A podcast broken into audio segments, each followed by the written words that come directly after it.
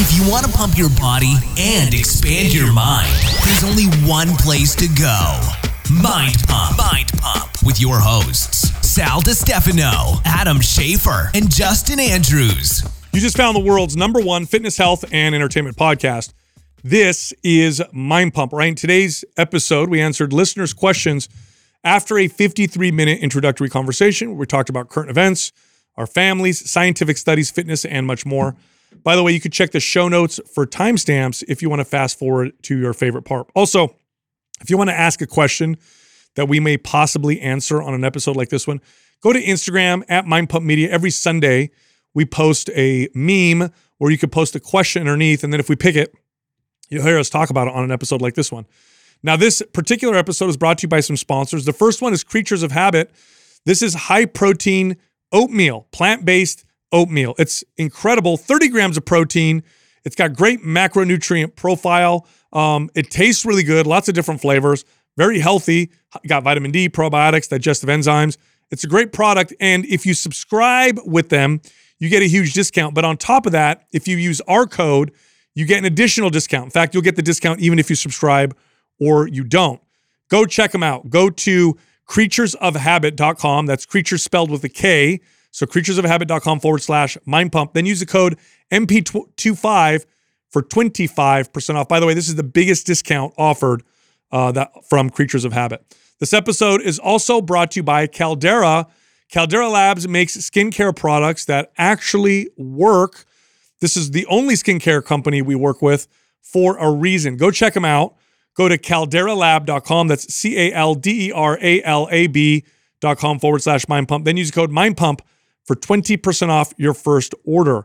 Also, uh, this month, we created three workout program bundles, and we put them on discount. In fact, each one is over three hundred dollars off. So check this out. All the bundles, all three bundles, give you up to nine months of planned workouts. So that means you know what your exercises are, sets, reps. You got video demos. We show you how to do them. Everything's planned out, okay, for up to nine months. Here's what the three bundles are. The first one is the new to weightlifting bundle. The second one is the body transformation bundle. And the third one is the New Year Extreme Intensity bundle. Again, all discounted heavily, heavily, and again, up to nine months of workouts planned for you. If you're interested, go check them out. Go to maps january dot com. All right, here comes the show.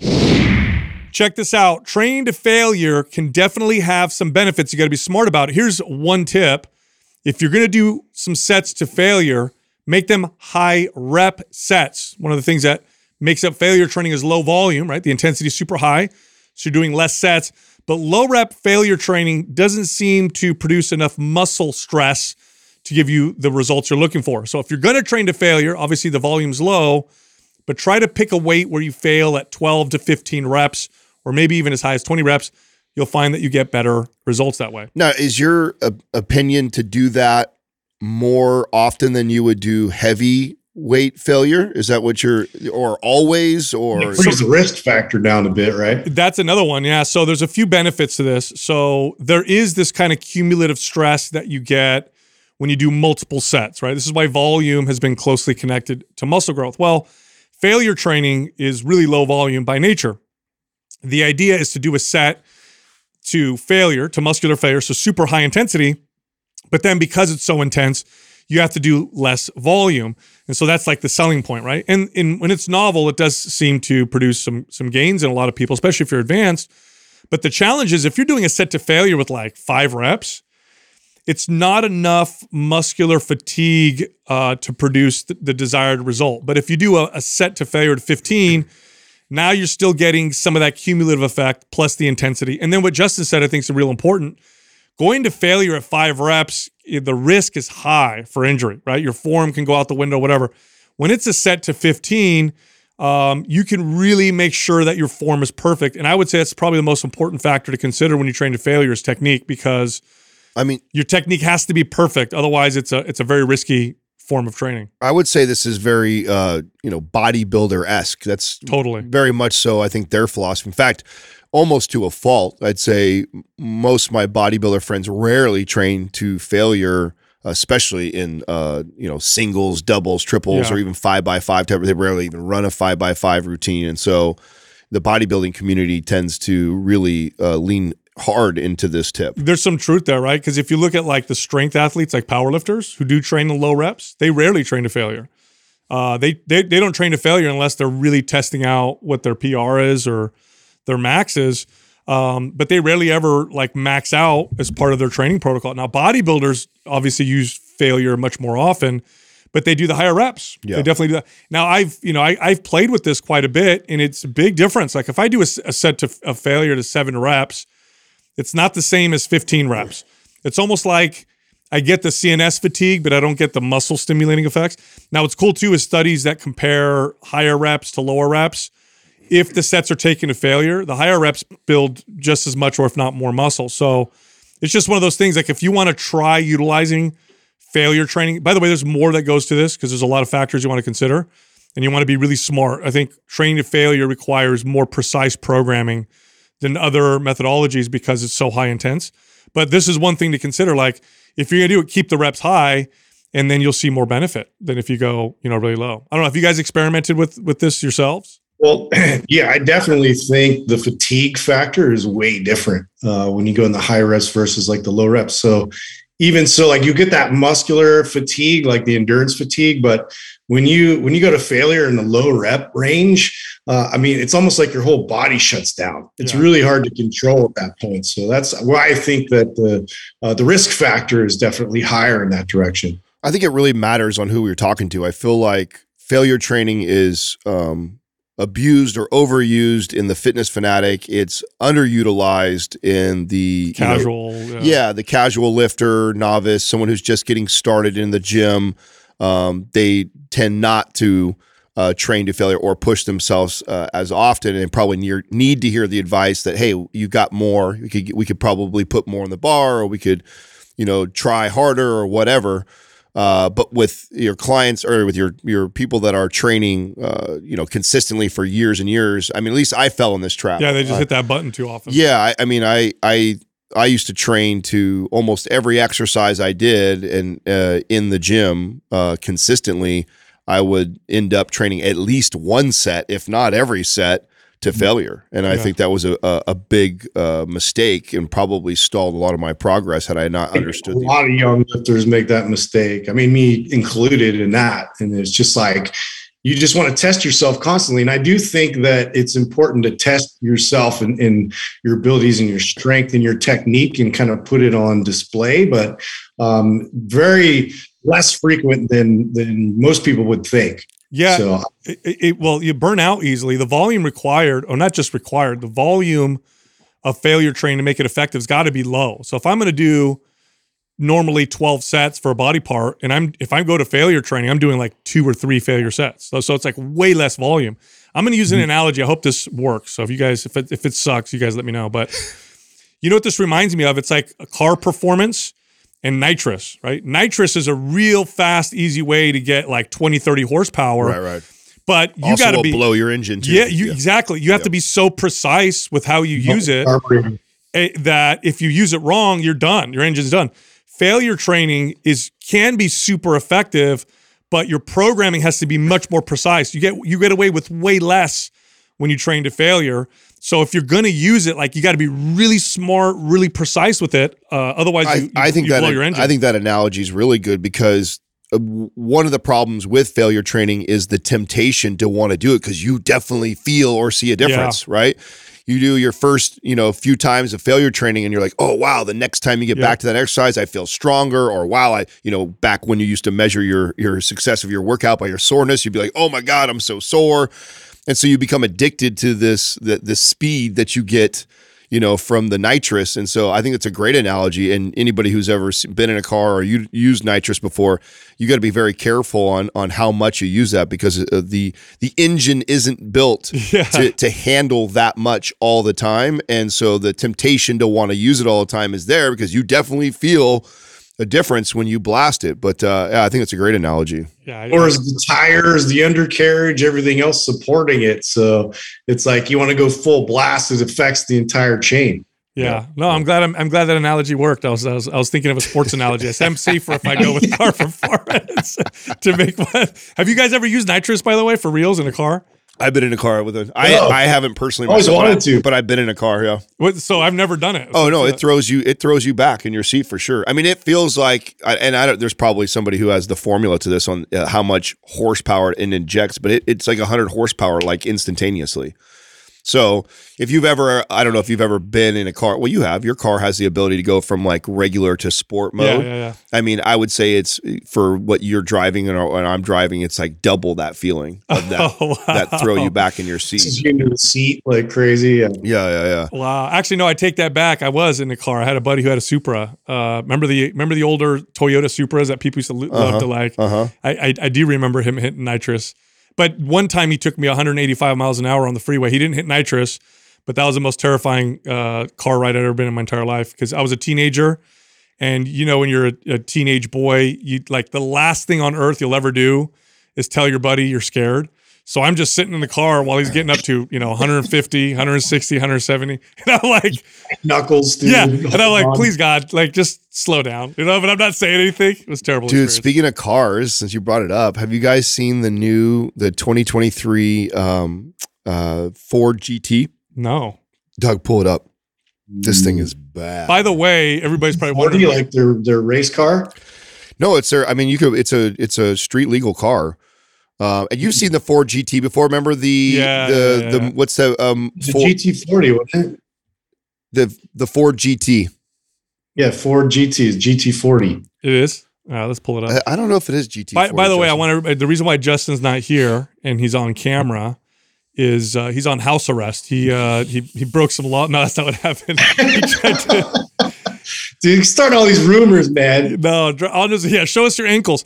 No, on his way here, he. Uh, The, the, he has to drive over the hill and it's all shut down, right? Like the storm, we already got this crazy storm here in the Bay Area, here in California. And he sent us a picture. We'll post it on the YouTube.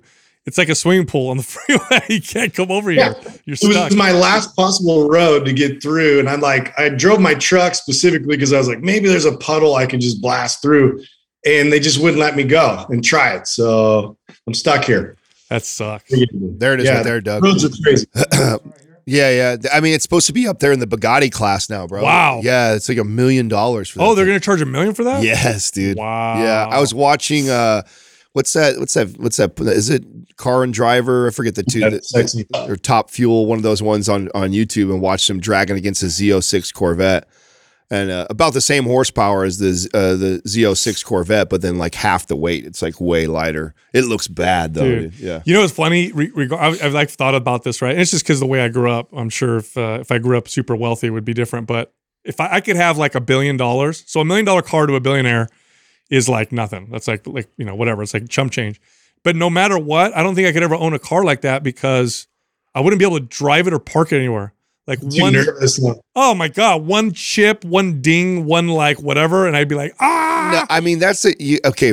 First of all, absolutely you would if you were a billionaire. You'd probably even consider it if you were a centimillionaire. So I think that you would have. Wait, I never heard that before. A centimillionaire? Yeah, like a hundred million. million. Yeah, yeah, yeah. yeah, yeah. So, oh, so it's not like a centaur that's a millionaire? No, no, no.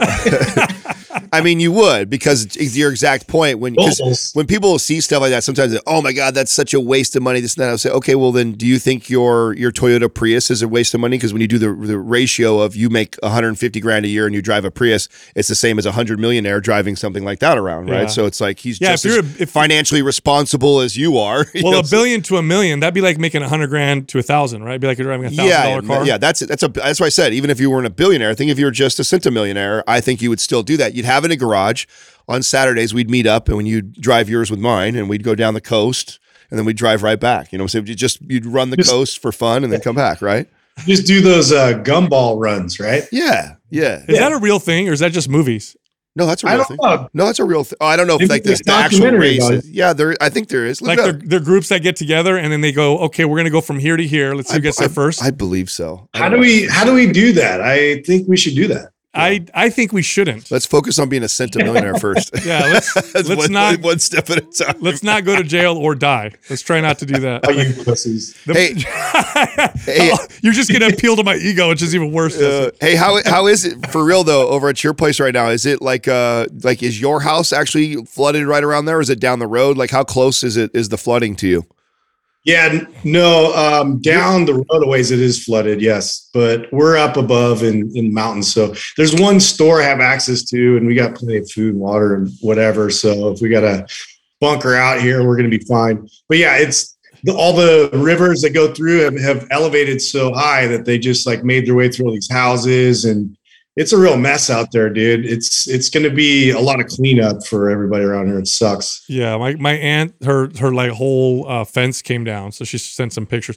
I'm up against the foothill, so I'm up in the foothills, but then I'm against the foothill, so it's higher than I am. So I'm kind of somewhat nestled, which totally blunts the wind. So it's like super windy, but I think because where I'm located, the wind doesn't hit us that hard. Yeah. But then when mm. I go down the hill, I see like branches and so I'm like, holy Dude. cow, what happened? Well, Doug and I are down with the peasants, so we could get how, flooded. How thankful I am I'm not in my old house.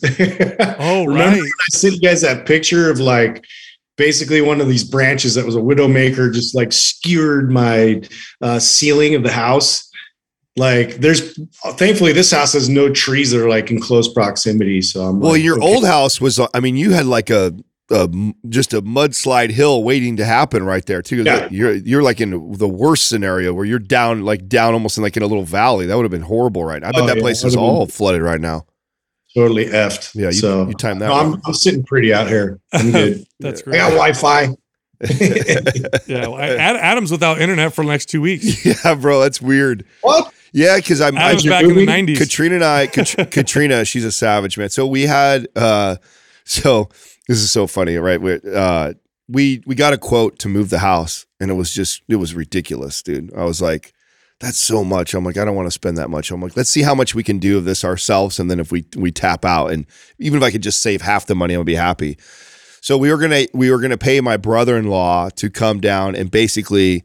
Like he used to like work for a moving company. So he's like really good with like, you know, the speed of him being able to wrap all the furniture and, and do it all professional. So that, so I was going to pay him a thousand dollars to basically prep the house. And then I was going to uh, help these, the guys that dropped the pod off to, to load it all up. Well, pod gets dropped off next day. Brother-in-law is supposed to come get a phone call. He threw his back out. So, and this thing's already scheduled to be picked up already. So we basically have forty-eight hours to to load this thing. And it's just Katrina and I. So we, and then I'm, I, I was catching a cold too. So I'm like, she, her and I both catching a cold and, and loading. That's good bonding time. Yeah. So it's amazing. Actually, she made that comment at one point. She's like, you know, I love you, honey. The fact that we, we, we powered through this and we didn't kill each other. She goes, I can't believe it. So, so we made it, we got over to the other place, uh, but no internet for two weeks. So that was weird. You know, it's one thing, it's one thing to not have like, you know, your streaming services, but to not have any sort of internet connection at all, it really uh, brought me back. You know, I'm saying like, God, what did we do when we didn't yeah. have that? It almost feels so, I, I mean, we were busy, right, doing the house, so I'm exhausted and I had plenty of work to do. But even when we finally had that moment at night, we're like, okay, we're done. We're tapping out today. Let's take a break. We're both exhausted. You know, sit down on the couch and like watch a, a mindless show, and it's like, you can't do anything. It's like so weird. So, tell stories. Yeah, that's what it was like. We did, we did talk about like old high school stories and stuff like that. It's probably a blessing in disguise, maybe. No, I mean, it's, I think it was, I think we both agreed that it's very uh, illuminating, right? To mm-hmm. see that, wow, you know, we're we're so used to being able to just kind of distract ourselves when we're exhausted and tired and, you know, don't feel like talking, and then all of a sudden you do that, and it's like, you don't have it. It's uh, interesting, you know? Oh, yeah. No, that's, I'm glad you guys did, did that well. It's like that, when you have a lot of stress on you, because, you know, I've got a lot of stress going on right now with the babies and all that stuff, and it yeah. brings out the worst, man. So it's good that you guys, you guys did okay, you know? Yeah, yeah, no. Well, I guys kill each other. We had a moment like that in Scotland when I was driving um, manual stick shift, and it started snowing, and the roads got really bad, and I'm on the opposite side of the road. And it just was like, we were at each other trying to like get directions and everything and like get it right. And uh, we were like, if we were early in our marriage, like that'd have been a real problem, dude. We were like this close, dude, just absolutely losing it. You know, you got to remind yourself. That's so important to know. You have to remind, because it's so hard to recognize when you're in it. Yeah. When you're in the shit, meaning like life stress, it's hard to realize that the reason why your spouse, your partner, yourself, whatever, your kids, that they're acting a particular way, or maybe the way that you're perceiving them, a lot of it has to do with just the overall stress, because it will bring out, it makes the the, the bad of you worse, and it makes the good of you not as great. So you're just dealing with the worst of each other. And it's hard when you're in it because you think, oh, it's you know. hella hard. I don't care how long or how good you are, you're whatever. Like it's it's always challenging to to be able to remove yourself from the moment. You know, Katrina and I have this thing that we do that. Um, and I think I'm lucky, I'm blessed that I have a partner who was like hardcore into sports like uh, I was. And so we have this ability to like look at each other and be like, listen, like who one person normally can remove the other one and be like, we're on the same team. Yeah. We're yeah. trying to win the same fucking game. What you're doing right now, okay, think about that. And you right away I can think of like playing on a playing in a game and thinking like that would, you'd be so pissed if like your teammate was talking down to you or not yeah. or not just standing there with their hands on their hips. I'm not gonna do it. It's like yeah. you would you would flip a lid, right? You'd be like, get the fuck off the team. Like, yeah. no. And so getting the other partner just to agree, like, hey, this this whole thing life, right? We're we, we've agreed we're doing it together, right? We're on the same team. Okay, well then you tell me as a team player, are we are we playing as a team? And like that kind of reframing for us always kind of helps pull it back in. Like you're right, we but are. But damn, in the moment it's hard. Oh, no, it's hard. It always takes. There's never, never both people do it. There's always like one person has the sense to be able to, to to to say it to the other person, so we can kind of. And then because we have that in common, I feel like it re- it relates really well for well, both of us. Like yeah. That's well, right. I mean, you look at like divorce rates. Like they explode when people have a baby or lose a job or somebody dies, and it's it's because what is what is Sal along that note? What is the What causes divorce the, the highest on on things like that? Like, I know we talked to Gottman, and he talked about oh, yeah, contempt, causes. Right? Yeah, yeah. But yeah. what ab- what about things that happen to you, like uh, like losing a job, having a baby? Like, yeah. what are well, you know? so so things that are not direct insults on the relationship, right? Because then we could say, oh, you know, infidelity or abuse, like like, like eliminating that kind of stuff. Believe it or not, having uh, babies are one of the gr- the highest threats for divorce because of the the challenge of it. First off, if you know if you don't have kids, it's hard to understand what it's like to have a relentless, you know, a human that just you care about them so much, it's relentless. You, there's nothing you can do. You can't take a break. You got no sleep. You, you you know your whole life is completely different, and then you're trying to do this with another person. You've never done it with this person before.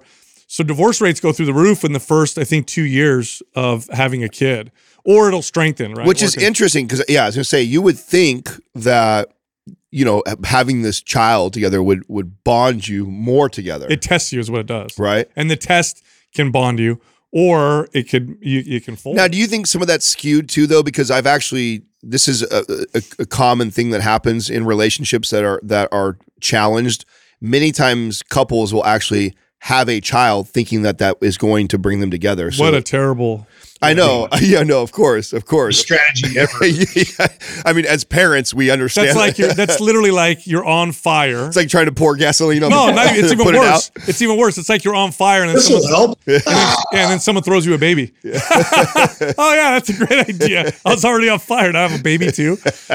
No, but I mean, it's it's like you have to, uh, I think you have to, when you get the opportunity, because like I said, when you're in the moment, you can't. But when you're outside of it and you get a little break, you'd be like, okay, this is a season, you know, we're going to get time to, you know, spend time together. We're going to get time to get the rest and connect a little bit or whatever. So it can be hard, especially when kids are close in age. Like, you know, my Aurelius is, you know, he's he turned two a couple months ago, and there was that period, it takes like a year and a half or so, like a year-ish, where you're like, oh, you're getting out of the clouds. You're like, everything's going great. Boom, she gets pregnant again. So you're like, oh, man. All right, here we go. You know, let's do this again. So it's uh, yeah, it's a good time. Hey, I wanted to bring up, so in a recent episode, um, I talked about how obesity is not a disease, and I brought up this like documentary that was on T V about how medical professionals are trying to label it a disease. Well, mm. there was a uh, a nurse practitioner who works with obesity in our forum who tried to make the argument that that it's good that they're going to try and label it a disease, because her point essentially is that it'll motivate people to get in shape somehow. And I said, well, first off, people get heart attacks and decide still not to get in shape, so I don't think that's going to help at all. But uh, just to hammer home the point and really, really kind of just, you know, boil it down, obesity right now, if it doesn't have any other medically treatable factors, in other words, if you don't have diabetes, hypertension, Um, or anything else. Let's just say you're obese. Obesity itself is not, unless it's extreme, is not covered by insurance. In other words, if you go to the doctors, you're thirty pounds overweight, and everything else kind of looks okay, the insurance company's not going to cover a medication to solve your obesity because it has yet to be labeled as a disease. Now, the minute the medical establishment comes together and says, yes, it's a disease, the next step is for insurance companies to cover obesity disease, quote unquote, solving pharmaceuticals. It's interesting. So that's why. That's the main, that is one hundred percent the motivation. one hundred percent. Purely for pharmaceutical reasons. Yeah. Yes. It's interesting to me that somebody who works in this, in the industry actually wouldn't see that. I mean, I feel like it's so obvious that it's, it, this is, I know we always wrap things like this in this, like, we care, you know, we care. We were, we're trying to help others yeah. out, but there's, you know, nine times out of ten, it's, it's money motivated. And the fact that they can now prescribe drugs and insurance companies can cover it, there's going to be a fuck ton of money being made. By the way, isn't that like what's hitting trending in the news right now is all these these obesity, yep. fat loss type supplements yep. right now. So all that stuff is trending right now. These companies are popping well, up that if are- you're, If you're a pharma company, um, they did this with cholesterol lowering drugs. At one point, if your cholesterol was above, I think it was two twenty, then you could get prescribed a statin. And then they lowered the number to two hundred, your cholesterol at two hundred, which immediately added tens of millions of new potential customers, okay? Because going from two twenty to two hundred, like, it opened up the market.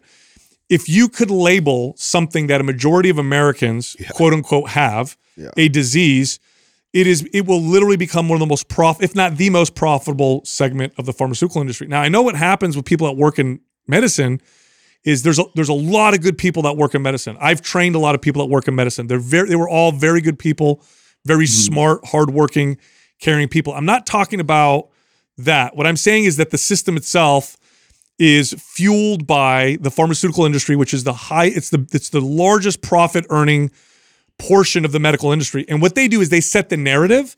And then when you work in that space, you work within the confines of this market that they've created. So it's hard to see. So if you're a nurse practitioner, like the person on our forum, they say, well, I, I help people. I'm really trying to solve this. I recommend strength training. Like this isn't a shot about. At you. She's conditioned to treat the symptoms. Right. Well, this you is, know, this off of, uh, yeah, Western medicine practices. That's like their thought process. And, and if there's a way to do that pharmaceutically, then they feel like maybe eventually this person's going to come around. But what we've found, uh, you know, from training people like this, and I'm sure you guys have as well, have had like surgery and have invasive kind of uh, ways of dealing with the obesity, is it just rebounds. The behaviors don't change at all. Well, no. Listen, this isn't, this is not a, a direct shot at the, you know, you know, nurse practitioner and stuff like that. I think that's why I think for the doctors, right? right or the doctors, like, there's tons of amazing people that are in it. It's not that at all. It's the machine, man. I mean, that's it's it. Like somebody taking a shot at trainers and saying that, like, all trainers do is is make money off of peddling supplements. Like, okay, yeah, I don't disagree. Yeah, some of them do. Yeah, yeah. I mean, that's a, that's a large part of of how the industry. I mean, that I remember when we were talking about starting this, you know, years ago. And, you know, one of the easiest ways to make money, or the formulas, is to gain some sort of attraction and attention, gain an audience, whether that through fame, magazines, whatever, podcasting, and then to create a supplement line and peddle supplements. It's yep. one of the, the fastest, easiest ways to build a legitimate business it's the product, in our space. It's the product in the market. And the yeah. product in the medical market is pharmaceuticals. That's by far, by, it's, by the way, it's one of the most profitable markets, period. Not just, yeah. uh, not, we're not just talking about, oh, this is what's profitable in medicine. Yeah, after the it's, last couple of years. yeah, so they so they fund the research, they fund the studies, they fund the narrative. So you have to ask yourself, why label obesity a disease anyway? What's that going to do? Like, right. who, okay, whether we label it a disease or not, for the average person, how's that change anything? Here's how. Once it is officially a disease, now drugs that simply target obesity, not diabetes, not hypertension, not blood lipid issues, not blood like strokes and clots and all the other issues that can become associated with obesity.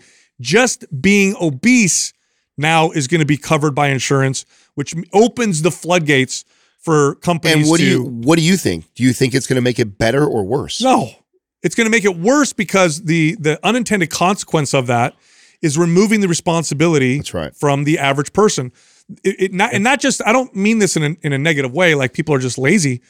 But what'll happen is you're going to disempower them, because they're going to view it as this thing that they have, like, I can't do anything about, when in mm-hmm. fact, the only thing you can do about it uh, now, and probably for the foreseeable future, is change your lifestyle.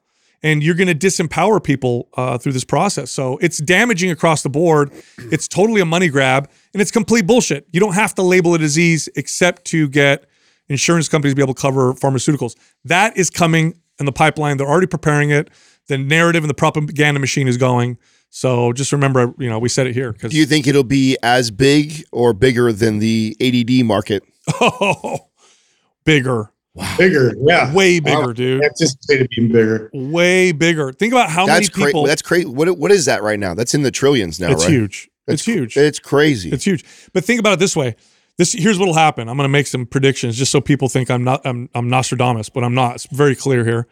They're going to label it a disease because right now they're starting to propaganda. So they're going to label it a disease.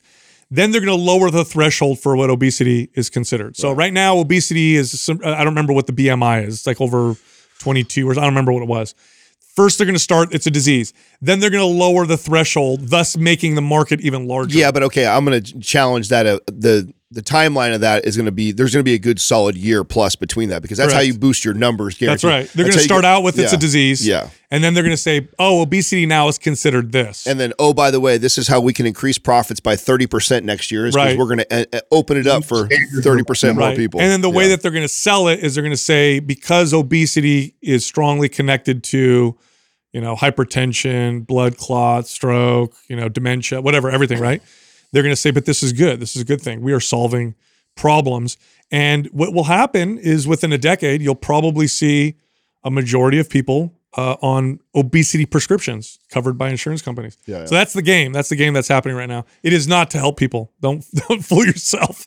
It's not to help people. It's all about selling more drugs. Anyway, makes everybody crap out. Mention uh, we have uh, we have two partners to mention today. Which one we got? Oh, you know what? Let's talk about Creatures of Habit. So uh, my oldest got his wisdom teeth pulled out. Uh, which is hilarious because so he's like slurping food. Yeah, so he's got. So I'm like, dude, we got some. I got some oatmeal, bro. You can eat that. I'll help you out.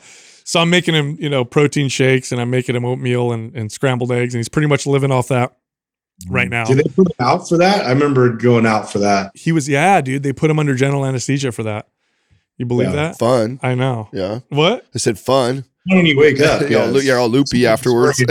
You don't remember. Watch those videos of those kids that wake up from that, and then they mess with them. Dude, I saw one video where this woman was at the dentist and she was coming out, and her boyfriend was there, and she was talking about how how sexy his friend was. Oh, I saw that video. Did you watch yeah, that? Yeah, I saw that video. Yeah, yeah, I saw that video. The dude's like, "What the fuck?" Yeah, yeah, she kept going on and on and yeah. on. Yeah, yeah, that was. How bad. Dare those people yeah. video that? You know, you know so yeah, but you know what's? Uh, you know, it's so. T- I totally saw that video. It was cracking up, and it still made me laugh. But in like, how, what do you guys think? Uh, like, do you take it personal? No, no, no, no. Yeah. What do you guys think as far as how many people? Because the the desire to want to go viral. How many of these videos that we share and we see and go, oh my God, look at this. Oh, I know where you're going. Do you think are like staged? And then how many of these do you think wow. really? ninety percent are staged. Do you really think say. that high? Do you think it's that high? Yeah, yeah. because to wow. have everything, to have your phone on, video on, and be able to capture something that happens in a matter of seconds, damn near impossible. I am with Justin. Wow. I just read an article on reality T V. So remember, reality was like all the rage. Yeah, yeah. And the article went through all these reality shows and it interviewed the people who are in the shows, and they're all completely fake. Yeah. They're all completely staged. Like you'll have yes. an argument with someone and the producers will be like, hey, can you redo that again? But this time try to make this point and try and do that. Or hey, your parents are coming, so I want you to act irritated with this, whatever.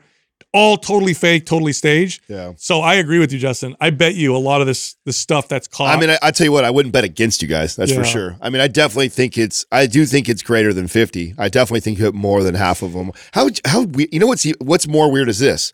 Okay, you, we all agree and we know that, yet we still watch it, share it, and talk yeah. about it. We like to be fooled. Isn't that it's still funny? Kind of believable, you know. You kind of want to believe in it. I think. Yeah, yeah. It's just that's. I, I mean, that's. I don't know. I find that a very interesting. Actually, to take it even a step further, if that is a real video and your girlfriend's talking about how hot your friend is, you don't want to air that shit on the internet. Right. Yeah. Yeah. So you're probably right, dude. Right. This shit's all fake. Totally. No. Did you see? Yeah. It? Have you seen the, the? There's another viral one right now of the guy who call. He's uh he calls his buddy, and uh she's like leaning over his shoulder, and she's got the engagement ring on, and he's like he's like, guess what?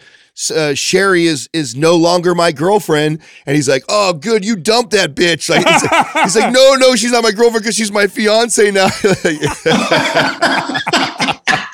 His buddies on the phone. Yeah. Good, he's not young. Going to the wedding. Yeah, yeah, yeah, yeah, yeah. yeah, but I can't help but go like, oh, come on, that's got to be probably. This reminds staged, me. You know? This reminds oh, me God, of that joke. Funny. I don't know if I've ever told this on the podcast. This this girl, this guy makes a bet with his girlfriend, and, and she goes, "I bet you I can make you simultaneously super happy. Oh, I know, what and super saying. Mad at the same yeah, time." This is that dick and he joke. Goes, "No way." And she goes, yeah, I can. You'll be super happy and super pissed off at the same time. He goes, all right, go for it. She goes, out of all your friends, you have the biggest dick. Doug over there nodding his head. Yes. It's not that oh. one. Not that one. It's a great joke, Doug. Uh, Come on. Hey, so I want to I want to bring something out like ten thousand times, but it's still funny. I want to bring something up that's going to blow your guys' mind. Have you guys heard of uh, let me let me see if I got the name here right. It's called, I think, Solene. Have you heard of Solene, this new company that's making food? Why have I heard of this? Okay. Uh-uh. Tell me, tell me. Okay. This is a concept developed by NASA. It's a it's a source of protein. It's a food that they create. You ready for this? Made out of C O two, water, and electricity. And it's a it has protein in it? It's that's a food. It this is literally manna from the sky? Okay. What? So it's fifty percent protein, five to ten percent fat, twenty to twenty-five percent carbs. So fifty percent protein fifty percent also? fifty percent protein. How? It reportedly looks and tastes like wheat flour. And essentially what they do is they take C O two, they combine it with water, nutrients, and vitamins. They use solar energy or whatever, that's fine. And then they they use a fermentation process. So the yeast and bacteria. Nutrients, vitamins, like they, they skipped all that part. So it's not just like molecules. Like, the, what are the uh, vitamins and, and minerals? Yeah, what are the macro? What's the macro breakdown? Well, I, it just it just it says like here some kind of substance. Yeah, it just says here what the proteins, fats, and carbs what? are. But they call it protein out of thin air. So it's literally taking C O two that's, out of the air, and they yeah. through a fermentation process, the yeast and bacteria turn it into a food. This company isn't related to the Soylent company, is it? I don't know. No, I don't think so. I don't think so. What? But how wild is this? Because not only does it get C O two out of the air, but it's per, it's creating super cheap source of calories and energy. So okay. you want to talk about like a potential innovation that could be like groundbreaking. Is it is it is it just like me, or does it feel like we've had some like crazy breakthroughs in like the last just year, oh, yeah. if that? When you talk about, They've been sitting on it, I feel you like. Talk about this, you talk about oh, fusion, you talk about OpenAI. Like, dude, it's like crazy what the leap that we have made just this in this last year, it feels like. Yeah. A lot of this you know, stuff, all three of those. This? So I was watching a show that's like one of those like speculation things about ancient technology and all that stuff. Uh, and they were talking about the Ark of the Covenant and like, you know, well, what if it was like actually a machine? And like one guy actually speculated that it was a machine like this that could literally create um, manna, uh, you know, from, from thin air, basically convert it from C O two and all that. And they actually described the whole thing just like you're saying. Oh, weird. Yeah. It's weird. Yeah. So Doug brought up the website and it basically it's, it's used like flour.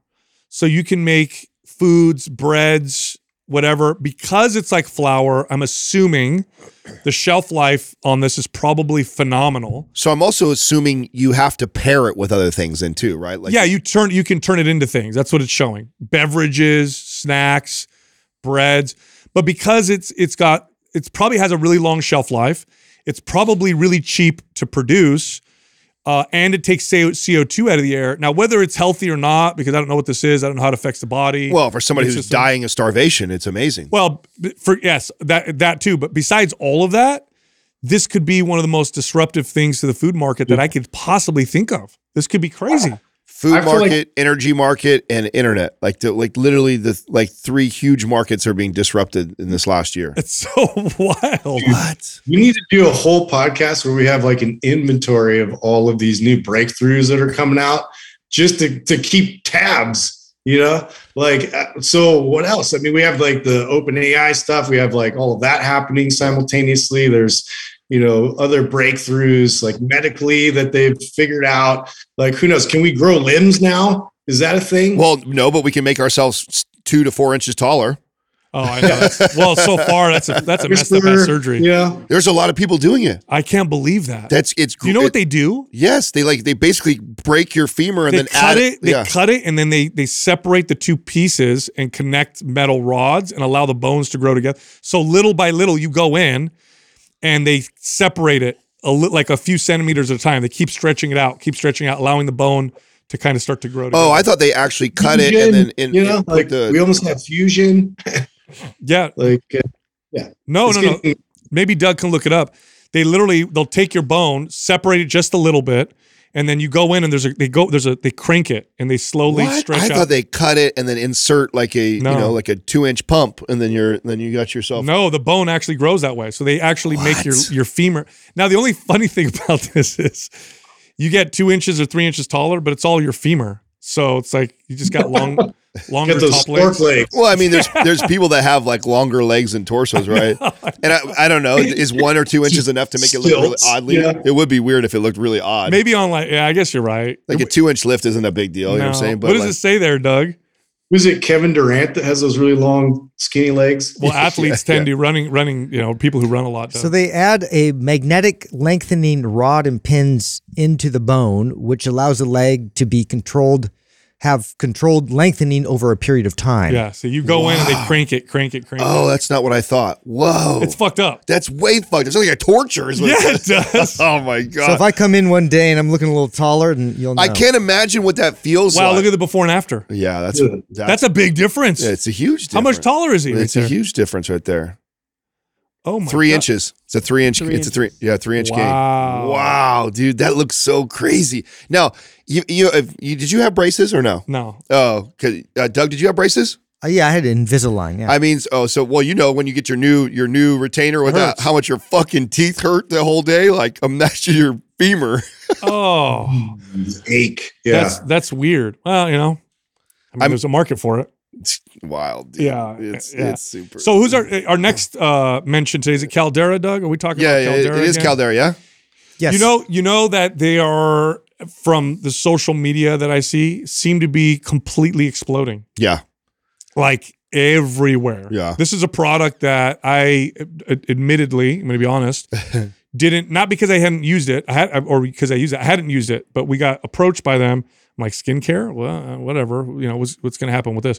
Expl I mean, they obviously sold us. Do you think that's part of why, though, is, you know, like when you go watch a movie that you heard was not good, yeah. and then you watch it and it ends up being good, or you have expectations it's not going to be good, and then yeah. you go and you watch it, and then it's great. Do you think that's part of why, one, you like it, and a lot of people, like especially in the men, in the in I the, think that's the men. Yeah, because yeah. men, because like I, I, I'm oh, expectations, and it way exceeded it. That's you know? how I feel. I feel like, nah, you're not going to give me some. I, I, honestly, like up until Caldera. I've never been somebody who's I'm I'm the, the guy who does the you know bar of soap and then he washes his face like that. You know what I'm saying? Yeah. This is how I've always Dish soap. Yeah, yeah, literally, dude. That shit like that. You know what I'm saying? Like whatever.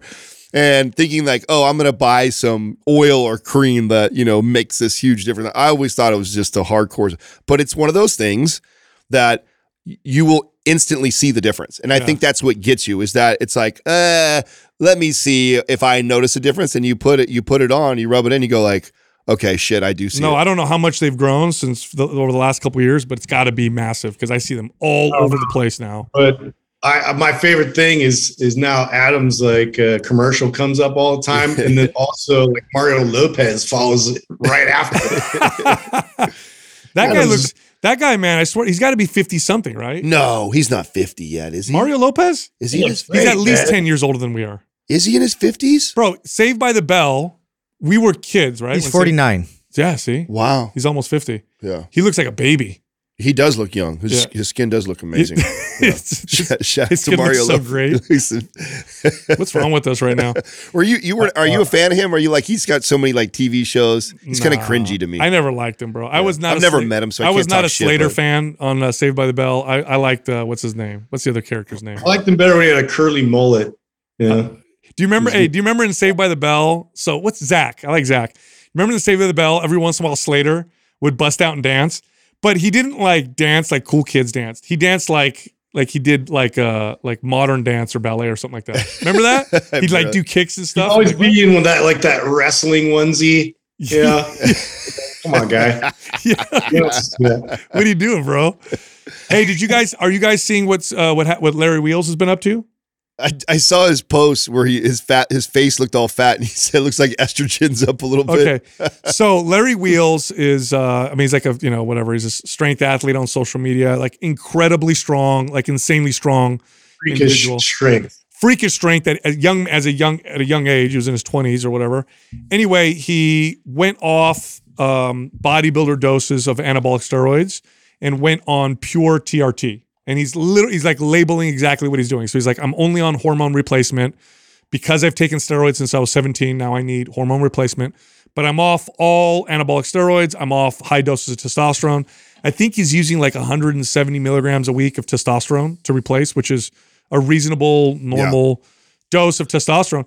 And what he's doing is he's documenting the changes in his body and his strength levels. So he just did a mock powerlifting event. I'm going to pull it up for you. And this is over the course of, I want to say he's been off everything for a year and only been on T R T for a year. I, I want to say, I think that's, that's has it been already a year? Cause I remember when he did the, the before and after of him switching over. Yeah. I think it's been almost a year if I want to say, but anyway, here's the numbers for his powerlifting. Okay. Yeah. yeah. He did a, he did a squat. His squat went down five point eight percent from his previous record. So it went from seven seventy-one, seven seventy-one pounds to seven hundred twenty-seven pounds. So not, only on not, T R T. Not bad at all. No.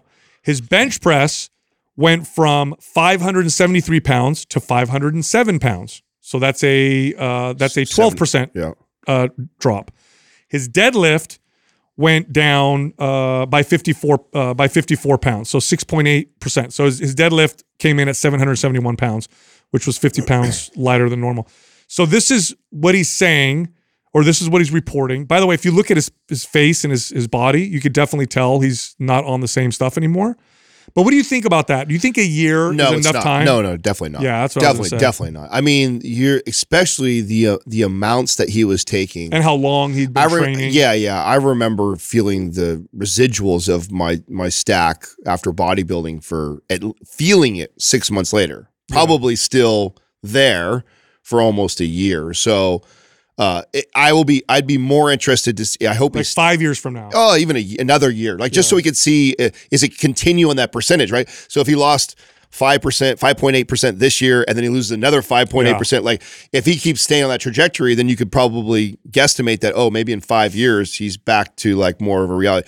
But I also, I mean, you've you've um, you've referenced studies before though that talk about, you know, once you do it, you you have some. You you keep some for life, yeah. right? I mean, I definitely know that uh, every time that I had used anabolics, like it it leveled me up as far as a size and, and, and strength level that even though I came back down coming off, I still was higher than what, what my previous natural. I used to think that if you went on uh, anabolics and then you went off, that your body would just go back to what its capabilities were when you were off them. But I don't, I don't agree with that anymore because I know how powerful muscle memory is. Yep. So if you build ten pounds of muscle and it takes you a year to do so, and then you lose it all, you'll gain it back within a month. That's how fast, that's how powerful muscle memory is. So if you gain thirty pounds of muscle by taking anabolic steroids for three years or whatever, and it's solid muscle, and then you go off, and you lose some, you still have that muscle memory that's left over from before. Yeah, technique, so you're at an advantage. The technique, your C N S, your body's ability just to your, receptors, your, yeah, increase those? Your bones. I mean, your your your body has now adapted yeah. to, at least that's how I felt from it, right? I felt like, you know, that took me to this whole new level. My body, and then I was there long enough that my body got adapted to that. So even though I'm off and I'm I'm nowhere near quite as strong as I was when I was on my big stacks, but I'm still way stronger than I was at my or, strongest. In, or stronger uh, than you would have gotten. Right. Had you not done anything. Right, like right, that. right, right. I know, and that's it. I, it's a controversial thing to say because there may be some kid listening right now that's like, oh, well, then it's worth it. It's worth it to do, you know, all these anabolics because I'll keep some of it or whatever. Um, to which I say you are definitely risking uh, having to take, you know, hormones for the rest of your life So, but I mean, I don't know if that'll convince anybody. Wouldn't it convince me? Yeah, it wouldn't have convinced me either, but I still would, I would still say that, because there are some people that I think are on the fence. And if you told them, like, listen, if you, you go down this path, there's a very, there very high potential you may be doing it for the rest of your life. So take that into consideration. Yeah. I do think there's enough, enough people that hopefully that message goes like, oh, yeah, I kind of want to try it, yeah. but uh, not at the not at the rate of or the potential of me having to take this stuff forever. Yeah. I don't think I want to be. Yeah. Speaking of of of which, uh, you know, m p hormones dot com. I I I went on this new um, protocol where they're they've introduced these kind of cognitive boosting compounds and peptides. Oh yeah, do you know the names of all of them? Uh, so I'm supposed to get mine soon, so I'm curious how it's working for you. Did you, you do the same stack? You did. Yeah, oh, look at you guys. That same peptide stack. Yeah, we're going to check it out and compare and contrast. So, by the way, this is part of a larger thing, and it's th so don't go out and do this on your own. I'm working with doctors, and they're monitoring things because these are really act these are active compounds. It's not like I'm taking vitamins and you know a, you know, mushroom supplement or whatever. So uh, you got to make sure you're monitoring or whatever. But anyway, um, one of them is Dihexa, the other one's called C max, and it's now almost a week. And it's pretty wild. It's actually pretty remarkably wild. I am sleep deprived. We ha we have an infant at home. We got a toddler. Uh, you know, it's it's just been very stressful at home. You've had family members die. You got all kinds of stuff going yeah, on. I just, my, yeah, just a lot of stressful things a lot of people don't know about, but a lot of stuff going on. For all intents and purposes, I literally should be, uh, I should feel way worse than I do. Way yeah. worse. And yet I feel sharp. So it's really strange. It's re but this is one weekend. So, so you know, it'd be interesting to me is that I wonder if like in your state is where you feel something like that the most, right? Oh, like good, if good you, point. Like if you, cause like you're if such, I was optimized, right? You're already a healthy optimized person. Yeah. Right. And so if you took something like this and you're pretty well balanced and you, you're, you are a very healthy person. Would I even notice? Would you notice very much? Or maybe it's really minor, but because you're under all that and you know how you should feel. And because you're taking that, I would venture to say that it's kind of like uh, taking testosterone supplements, right? Like if you're already optimized and you take some testosterone supplements, it's not going to do shit for your testosterone. Right. But if it's in the floor and you take some of these testosterone supplements, you'd say, yeah, it's a game changer. Wow, what a good point. Yeah. Yeah, the doctors actually told me that is like um, a lot of people like expect some kind of stimulus kind of uh, response or something like you feel right away from it, but that's not the case. Like it's it's one of those that uh, sort of increases cognition, all that happens over time. Yeah. Well, you know, I, I'm noticing that uh, I feel uh, sh it's not stimulatory, so it doesn't feel like a stimulant. It just feels calm and uh, like memory recall and word recall is easier.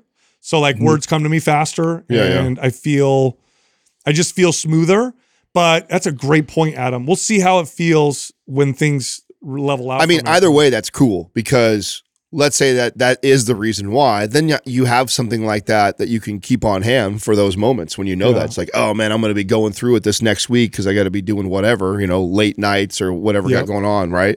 Then you could utilize something like that. Well, I'll be the one lagging behind you guys, so we'll see uh, if you guys grow a tail or anything. And if you don't, then maybe I'll Doug and I will try. You call us out, dude. Yeah. If I got scales or my eyes start twitching or something. Justin, you, Justin and I will be on here. Just break, are you are you on any right now, Doug? Do they have you on anything right now? Not yet. No. No. No. You're El Natural guy. He's over the there. Healthiest one. Yeah, I know. They just... look at Doug's stuff and they're like, there ain't shit we could do with you, buddy. You. you got everything. I, Doug, I tell you what, I, I ran into someone who I hadn't seen since Orange Theory a while back. And she was talking about, she, uh, I didn't know she had been following the show. Like I met her when we first got into Orange Theory. She was a trainer and uh, was talking about uh, all of us and, and, and made a comment about you and I. About how, how much older we look? Yeah, how much older we look. Like, I'm like, I know when I look back at some of these photos. I mean, distinguished yeah. is what she Yeah. yeah. No, D Doug slowly sucks the he sucks the youth out of you. I know. You know he's a what do, they, what do you call that? Energy vampire, maybe. Yes. Yes. No, I'm joking. I think, but that would make sense. Yeah. Doug. No, I'm just I'm, I'm just taking Solene from the air. Justin yeah. got Justin got more buff and more handsome. Doug looks younger, and you and so I think we they literally sucked it all out of us. Damn. Yeah. That's the plan. Yeah, yeah. They're in the back, quiet. Hey, those guys that talk a lot, don't worry. Like, yeah, yeah, yeah. We'll, we'll get, we'll get them. While they're talking, we'll be taking something. Yeah, yeah. We'll get them in a little bit. Yeah, exactly, Doug.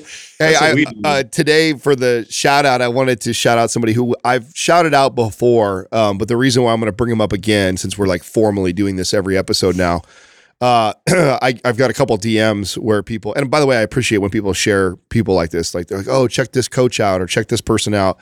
Um, and because sometimes I've found some really neat people that way.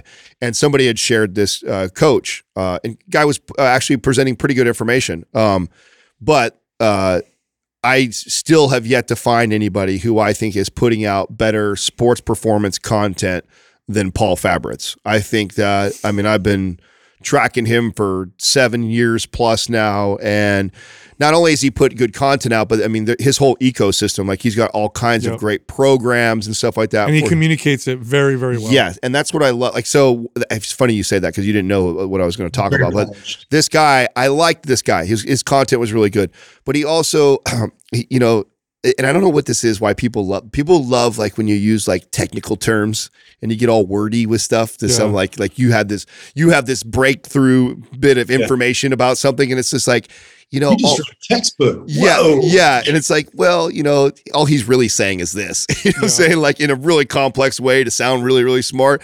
One of the things I love about Paul Fabritz, uh, and his handle is P J F Performance, is that he has that level of knowledge uh, because you can go extremely deep. He's very intelligent, but then he does a great way. He does a great, great job of uh, communicating that to the average person that is just looking for the, the average teenage guy or boy that's like, I just want to add four inches to my vertical, you know, or I want to, yeah. I want to get this much faster or whatever like that. Like he communicates that so well. And so if you are in the sports performance world. He specializes in basketball, but a, a lot of the stuff that he does for basketball is transferable in almost any other sport.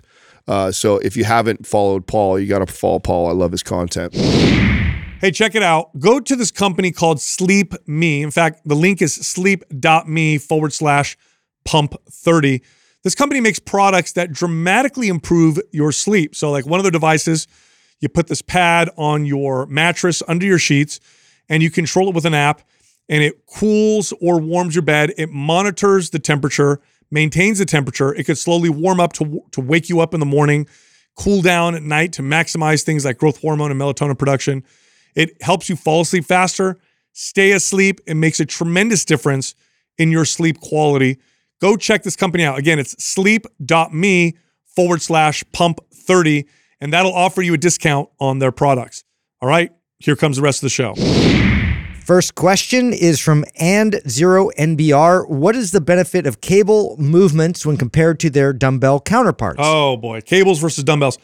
Cables are my favorite machine form of exercise because they're more like free weights than I would say like machines because they allow freedom of movement.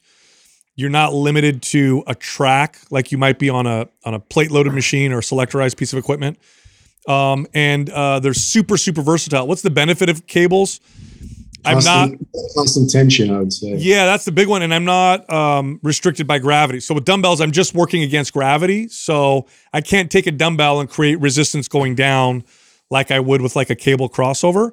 So cables allow me a lot of versatility and the constant tension. There's no, there's no like weight curve. Like what I mean by that is if I do a curl with the dumbbell, the heaviest point of the curl is going to be at the midpoint when I'm fighting gravity directly. When I'm up here at the top or at the bottom, it's actually not truly, the stress isn't the same because I'm not fighting gravity directly. Whereas with cables, if it's thirty pounds, it's thirty pounds all the way through. Now, this doesn't mean cables are better. It just means that they're a lot different than dumbbells, a lot more different. So when you put them together, you've got great variety. I'm glad you said it like that because I think this is coming up. Um, this person probably follows, um, I forget his name. His handle is like the hypertrophy coach or something. He just did like a whole video on the whole, you know, cable versus free weight type of oh. argument. And, you know, the, the truth, and I, and I don't like feeling like we're being forced into one camp or the other. Yeah. I think you heard the message around free weights from us so much because we think that so many people neglected uh free weights, right? right? Like if they fell out of favor. Yeah, they fell out of favor, right? Obviously early, you know, in the, you know, seventies, eighties and nineties, they were more popular. Or I'd say nineties was when the cables really started, cables and machines started to really take over in the nineties, two thousands and so forth. So I think that the the reason why you probably hear us advocating for free weight and barbell exercises mm. so much is because we think that people neglect that more. Now, in a perfect world, you have both. I mean, both are uh, amazing. I just think that that the only reason why you hear more of the freeway argument is the point that I'm making. But you know, take an exercise like uh, a rear fly, like so a bent over rear delt fly, an incredible exercise for building your delts. I love that and prefer that on a on a cable machine, because when you come down, right, and you're at the, at the bottom with the dumbbells, there's like no, no tension. Resistance. There's no resistance, no tension on the delt at all. Whereas when I'm on that cable and I'm pulled and it's stretched, I'm in that stretched position, and s- some of the highest tension is on it, which is completely opposite of what's going on mm-hmm. with cables. I mean, excuse yeah. me, with free weights. And so the the benefits of that, when if if all I ever did was dumbbell rear flies, I wouldn't get any of that because I, mm-hmm. I have no tension there whatsoever. So um, yeah, I don't don't neglect either one. And I guess the, the the real benefit of each of them individually comes from which one do you tend to do more of. If you find yourself using machines and cable all the time, you are missing out on all the great benefits yeah. of free weights. If all you ever do is free weights and you're like, oh, I'm an anti-machine cable guy, well, then you're missing out on a lot of benefits from cables. Put both in your program. Totally. Love cables for just increasing overall volume for specific body parts, or, you know, following up on uh, areas that I'm really trying to build and develop more exclusively. Um, but yeah, I, in terms of that versus something else, like it's it's in combination. Um, there's so many benefits from dumbbells and from barbells, and um, in, in terms of overall Uh, muscle stimulus and growth. To avoid that would be a mistake. Uh, I mean, I, I do think that this provides a lot of value uh, to to complement and pair with that, but I but exclusively, I think you're pretty limited. Yeah, and, and I want to add one thing, because what we try to do, we, we're limited with our knowledge of different types of resistance and how they affect the body. Like it, it can be hard to explain why a free weight squat, uh, let's say, would build more muscle effectively in the lower body than, let's say, a hack squat, for example. And uh, we could talk about tension on the muscle and leverage, and but at the end of the day, there's still some mystery. Like, why is it that free weights tend to, I mean, I, I think it's dumb to pick one or the other. I think it's smart to utilize all of them, okay? But if you absolutely have to pick one, Um, I think free weights edge machines out, and and I and the best argument I could use, which isn't a great argument still, is that our bodies evolved lifting resistance uh, or working against resistance that more is m- more like free weights than it is like machines or cables. So lifting a boulder or a, a log or swinging something or throwing something. Gravity has, for most of human history, operated in one way, and we didn't have bands, cables, and machines, and so our bodies evolved in a particular way. That's the best argument I have. I know it's not a good one, but yeah. I definitely think that the reason why we tend to promote free weights so much, besides the fact that people neglect them, is that they just tend to be generally more effective when you look at the whole picture. And again, not a great argument. Um, I- I'm sure we'll figure more things out later on. But that's kind of where I stand with it. But I think you're dumb if you go, well, I'm only going to pick this. Or yeah, pick get that. Out of the camp. There's no reason to be in uh-huh. a camp here. I do want to head off, though, something that will probably come back to us whenever we add someone will be, oh, but why, if you guys advocate for both, then why does this program not have any of it in there? We have multiple programs. I there. know. And so that's because this always happens when we talk about a benefit that's of something. That's the right job. I mean, always, it always happens. We talk about the benefits, and then someone's like, well, then why doesn't your program have that? Well, uh, it's because all of our, one program isn't designed to run that those one. Those are all pro- pieces of the puzzle. Yeah, that's right. So it's like, you should run that for a while and then move into another program that does have them. Next question yeah. is from Olivia eleven Welch. Can or should women take the week off lifting during their period? And if so, what should they be doing in place of lifting? So here's why I don't like, first off, can you? Yeah, you can take a week off whenever you want. Should you? I, that's a, I, I don't think that's a good question, because when you look at all of the things that can affect or influence whether or not you should take a week off, your period is way down the list. What's what's higher than that? Well, your sleep, your daily stress, your nutrition, your nutrition. Are you overtrained? Are you undertrained? You have joint pain, whatever. So you could be on your period and everything feels great. So then what, should you take the week off because you, you feel great? Like just because you're on your period, that doesn't make any sense, right? Or you could be during the week when you're supposedly your strongest, which may be ovulation, but you're overtrained, you're tired, you got poor sleep. Well, then take it off. At the end of the day, it's really about how you're feeling in the moment, not about when your period is coming or what what what time you're in the cycle, because you may be stronger during that period of time when you're on your period, not because you're on your period, but rather because of all the other factors that I talked about. We've answered this question a couple times before. It's been a, it's been a while, but I have recently seen more marketing material around yep. around this, is, which is why I'm assuming that this question has come back up because it's again. An easy sell. It is, right? Oh. It's a, it, and so and really train with your natural cycle, and that's right? So really that's what you're seeing is someone saying that, and the and the truth is there's such an individual variance, uh, not just from you know person to person genetically, but also all the factors that Sal said. That it really depends on on the person and programming specifically. So there might be somebody who or, you know bought some program where they someone does this. Well, they and it's like, oh my God, that that was the missing key for me. Well, it might have been. I mean, maybe maybe that you are the person who when that during that or time, or maybe you just need a week off. Yeah, or or that right. You know, but the, the, I you know uh, I've had enough clients and and dated enough girls that have. have been had both sides of this, right? That are like, I've actually had girls that during this time actually felt great and loved yeah. to train hard during the during, during that week.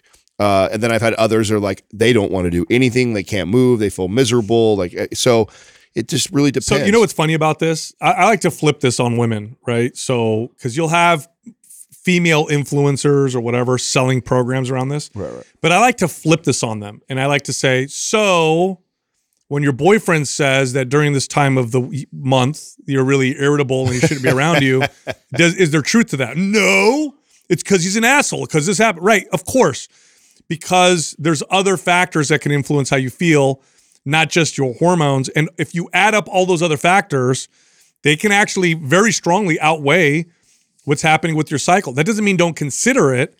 That just mm. means creating a program based on your cycle that doesn't take in, that, that makes you maybe ignore all these other signs and signals. It's not smart. It's not smart. By the way, at one point, I thought about writing a program like this. And the reason why I didn't was exactly that. I thought, well, this doesn't make any sense because somebody could have poor sleep or diet or stress or whatever, and I'm going to be telling them to work out harder just because they're ovulating, or work out lighter just because. What if that's not right for them at that moment? Yeah. I'm not teaching people how to train themselves properly. I actually teach them how to ignore themselves is what I'm trying to do. Of all the factors, it's not the it's not even the top three of no. what that should make the difference on whether you take the week off or not. That's right. Well, that's the beauty too. Resistance training is moldable. So you can titrate your intensity, your volume, and all that. So it's more of a recovery if this is something that's sort of debilitating for you, or if it's it's not really affecting you that much, you know, it, it should be just fine. Next question is from Parlor Life. Is intermittent fasting the same as calorie restriction? Yeah, I like this question. Physiologically, the benefits that we see from intermittent fasting seem to mimic almost exactly the benefits you get from cutting your calories. In other words, the, you know, the, the improvement in things like blood lipids and the, the way mm. that it you know affects cell autophagy, all these like you know buzzwords that they use, you know mitochondrial health, all that stuff. Isn't that what Doctor Walter Longo kind of showed in his studies with his uh, low protein diet? His, yeah, his fasting mimicking diet. Yeah, so yeah, five hundred. Yeah, five five hundred calorie a day. Yeah, so physiologically, it's it's I think so far the data shows that's pretty much the same thing. If you cut calories or you're intermittent fast, you'll get the same physiological effects. What now, about the psychological? There you go. That's where the difference is. From restricting from that. That's the difference. Becoming present and actually you know, learning what hunger really feels like versus cravings. Like, which is, by the way, if you've been listening to this show long enough, I think that's been the consistent messaging that we've, pre- how we've presented intermittent fasting for years now. I mean, we wrote a guide on it, I don't know how many years ago, and we don't recommend it to the average person. We don't recommend it for fat loss. We recommend it for the the the relationship with food. Many people uh, have no idea what real hunger feels like. They think they do, but mm-hmm. it's normally cravings. And a lot of the things that we do is out of cravings or out of habits and just react reactions. Like so, I I love teaching someone fasting for for those reasons. Not ever. In fact, if someone ever comes to me and goes, "Hey, I want to do intermittent fasting because I want to shed ten pounds," I normally right away say, "Don't." Yeah, it's dumb dumb dumb way to use fasting. You know, it's the It's probably the oldest and most worldwide, I'd say, you know, consistent dietary modification uh, that we have in history is fasting. And it's it was never used as a way to lose weight. Of course, weight loss diets didn't exist until much later.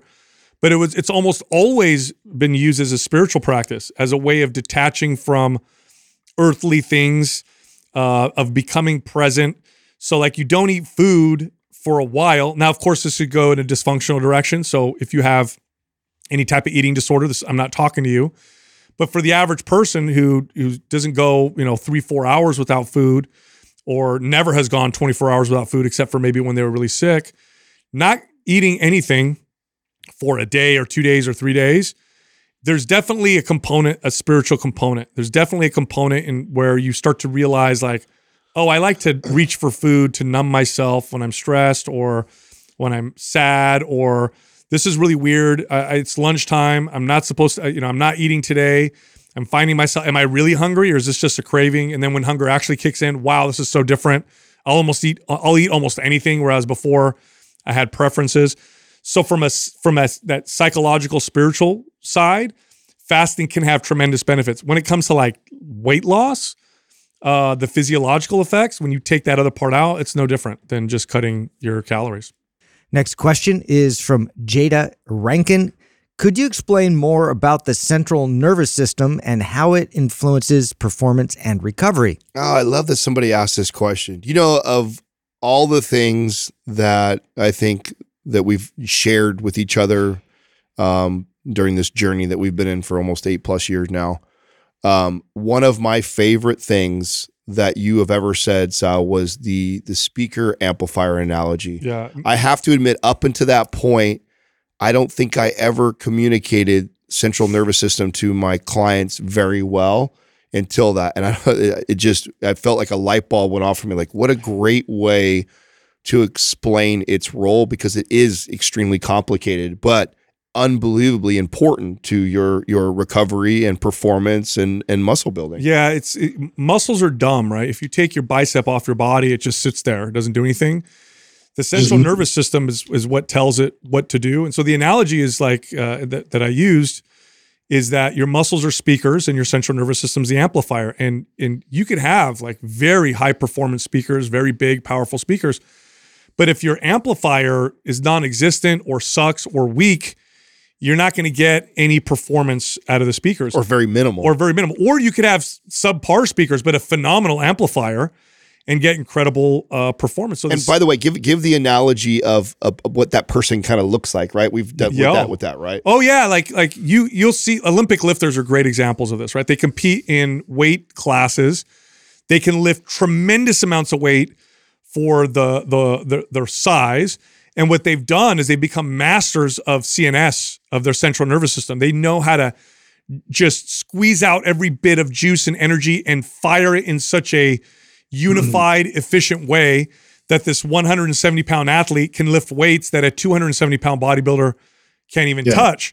So well, it's, go ahead. It's been practiced so many times uh, that it's basically been buried in the subconscious, where this is like a hardwired system now that, that now it, it allows like these governings that are usually in place to kind of lower the amount of force you're able to produce. It allows a lot more force to come through. Uh, and this is an advantage that uh, Olympic lifters have because of that discipline, dedication to all the nuance and the detail of being able to uh, repeat this process uh, perfectly. Totally. On a simple level, right, the C N S tells the muscle how hard to contract. On a more complex level, the C N S is what organizes the technique and the skill. So if you look at like um, throwing a baseball, okay, you take a bodybuilder who's obviously got m far bigger, more powerful muscles than a, a high school baseball player, but the baseball player's central nervous system organizes its their body in a way to maximize technique, and so the ball goes further. But then again, if you go down to the simple level and you just look at just the bicep, right, the C N S can make the muscle relax. By the way, this is what makes you flexible or not flexible. People think a muscle that's flexible is more pliable, like like it's like it's rubber that you warm up or something like that. It doesn't work that way. It's literally the central nervous system allowing the muscle to stretch or to contract. So it's like the governor, it controls everything. And when you train your muscles, you you train your C N S. You you train them both all the time. And if you disregard the C N S, then you're going to not be able to reap uh, all the maximum benefits that you're looking for from your training, because you can actually fry your C N S. But here's, here's a good example. lose two nights of sleep, go work out. You're way weaker. What happened? Are your muscles smaller? No. Your C N S yeah. is fried. On the flip side, you could give someone an injection of adrenaline and they'll go lift ten, fifteen percent more weight. What happened? Their muscles get bigger? No, there's their the adrenaline made their, their C N S fire. I love, I love talking about this because um, I always used to be mystified as to how some of these smaller guys were able to pull off these superhuman feats of strength uh, while these big muscular guys, you know, couldn't perform the same thing. And uh, a lot of times too, like it is adrenaline, uh, you know, as part of that, but really it's like, it's that whole process of, of your body just allowing all that force to be generated when normally you're pretty much stifled from being able to do that because all the governing's in place, keeping you safe. Yeah. It, it's the, it's the communication system to your muscles, from your brain to your muscles. And just imagine all things that would improve if your communication system from your brain to your muscles is improved. Totally. Recovery is better, performance is better, strength is better.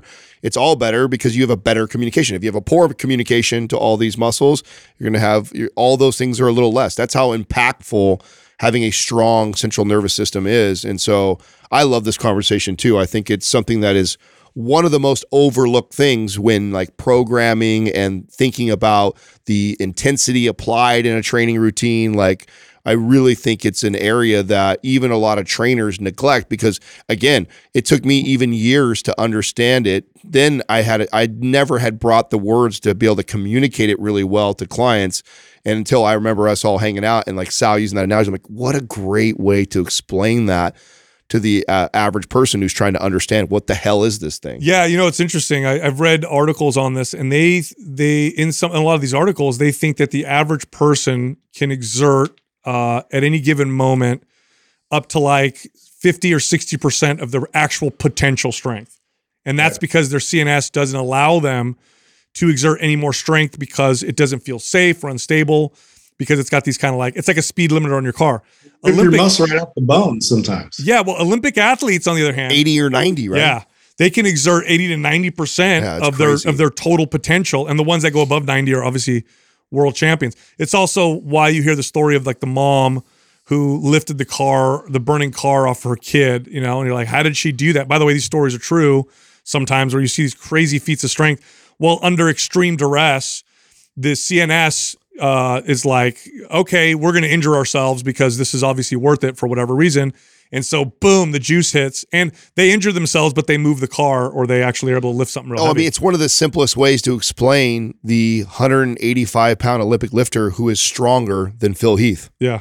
I mean, there's examples of these, these high-level Olympic athletes that can – you know, squat more weight than someone like Phil Heath. And you're looking at it. It's very obvious how strong one of those guys looked, but the other one may not look as strong, but it is stronger because of this. I mean, that's the, that is the, the, the simplest explanation for the, the difference between those two. It is. And this is why you feel stronger when you're angry or, you know, when you're excited or, you, you know, that's why people, you know, power lifters slap themselves in the face and sniff yep. smelling salts. It's all to get the yeah. C N S.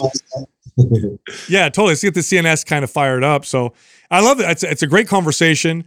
I think you need to consider both when you train your body. You don't want a bunch of dumb speakers, uh, but of course you want to look good and you need to have the speakers as well. So train everything. Personally, I like, uh, I like, I, I've always wanted to be stronger than I looked. That's just because something that's what I, I, I appreciate. And so this conversation for me, if you ever want to read up on on this t- kind of stuff, you just look at some of the, the Soviet era weightlifting studies because they were like masters of figuring this out. That's why they dominated weightlifting for for decades. I feel like there's a, a pickup line in there like, "Hey girl, got beautiful looking speakers, but do they sound good?" Wow. And with, and with that, if you like Mind Pump, head over to mind pump free dot com and check out our guides. We have guides that can help you with almost any health or fitness goal. You can also find all of us on social media. So you can find Justin on, uh, on Instagram at Mind Pump Justin, Adam and on, on Instagram at Mind Pump Adam. You can find me on Twitter at Mind Pump Sal. Thank you for listening to Mind Pump. If your goal is to build and shape your body, dramatically improve your health and energy, and maximize your overall performance, check out our discounted R G B Super Bundle at mind pump media dot com. The R G B Super Bundle includes MAPS Anabolic, MAPS Performance, and MAPS Aesthetic. Nine months of phased expert exercise programming designed by Sal, Adam, and Justin to systematically transform the way your body looks, feels, and performs. With detailed workout blueprints and over two hundred videos, the R G B Super Bundle is like having Sal, Adam, and Justin as your own personal trainers, but at a fraction of the price. The R G B Super Bundle has a full thirty day money-back guarantee, and you can get it now plus other valuable free resources at mind pump media dot com. If you enjoy this show, please share the love by leaving us a five star rating and review on iTunes and by introducing Mind Pump to your friends and family.